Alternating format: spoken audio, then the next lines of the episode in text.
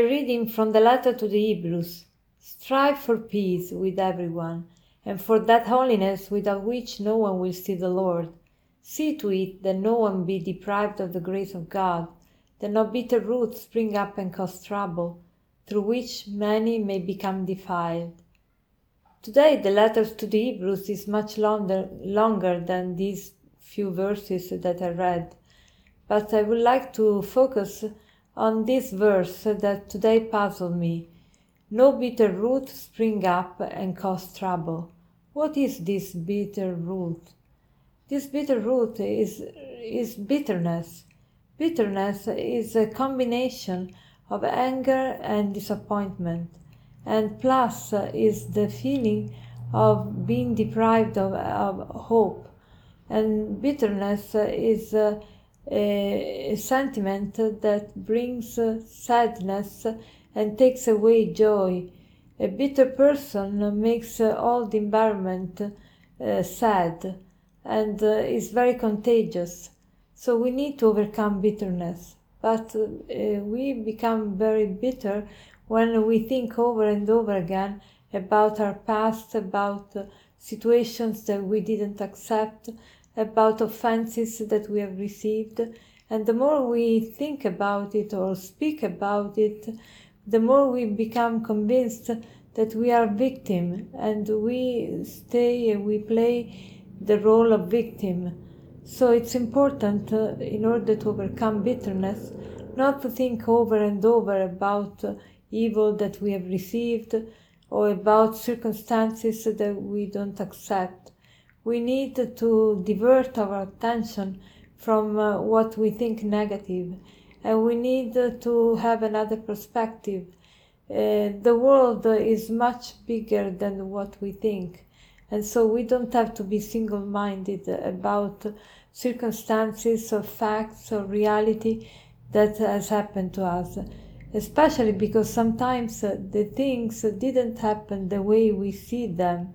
Each one has a perspective, but sometimes our perspective is the one that we chose to live in, but is not the real one. And, uh, and many times uh, we are convinced that things happen the way we see them, but instead, the way we see them is only the way we have chosen to see the reality. So, let us try to take responsibility for this uh, bitterness. And let us try to not to be bitter because uh, bitterness uh, is uh, um, sometimes uh, we hide bitterness even from ourselves in the sense that we are not aware that we are cultivating this root. Because it's a root we don't see it and so we hide it even to ourselves.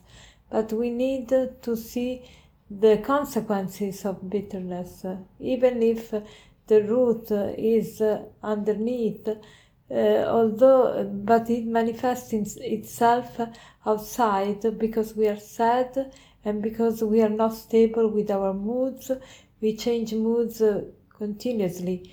And so people cannot even relate with us because it's hard to relate with a person that changes moods every 10 minutes.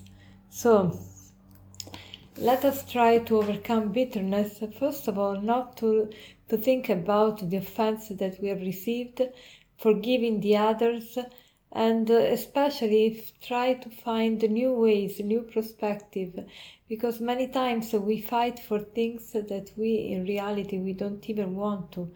So it's stupid sometimes to be single minded about something. And so uh, uh, this bitterness is really slavery. Remember that during the, the, the Passover meal, the Hebrew people used to, to, to, to receive as a food uh, the vegetables bitter herb to remember that they were slave in Egypt. So uh, bitterness is a form of slavery. Herb, uh, bitter herb, means slavery for for um, uh, Hebrew people, but bitterness is a slavery of the soul, and we don't want to be slave.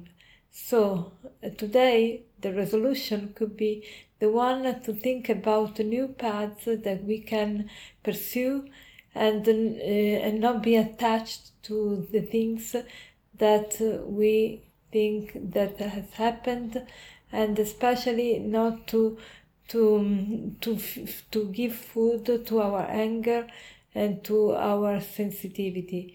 And uh, as a conclusion i would like to share with you an aphorism that says from a mouth from a mouth that is bitter only bitter words come out.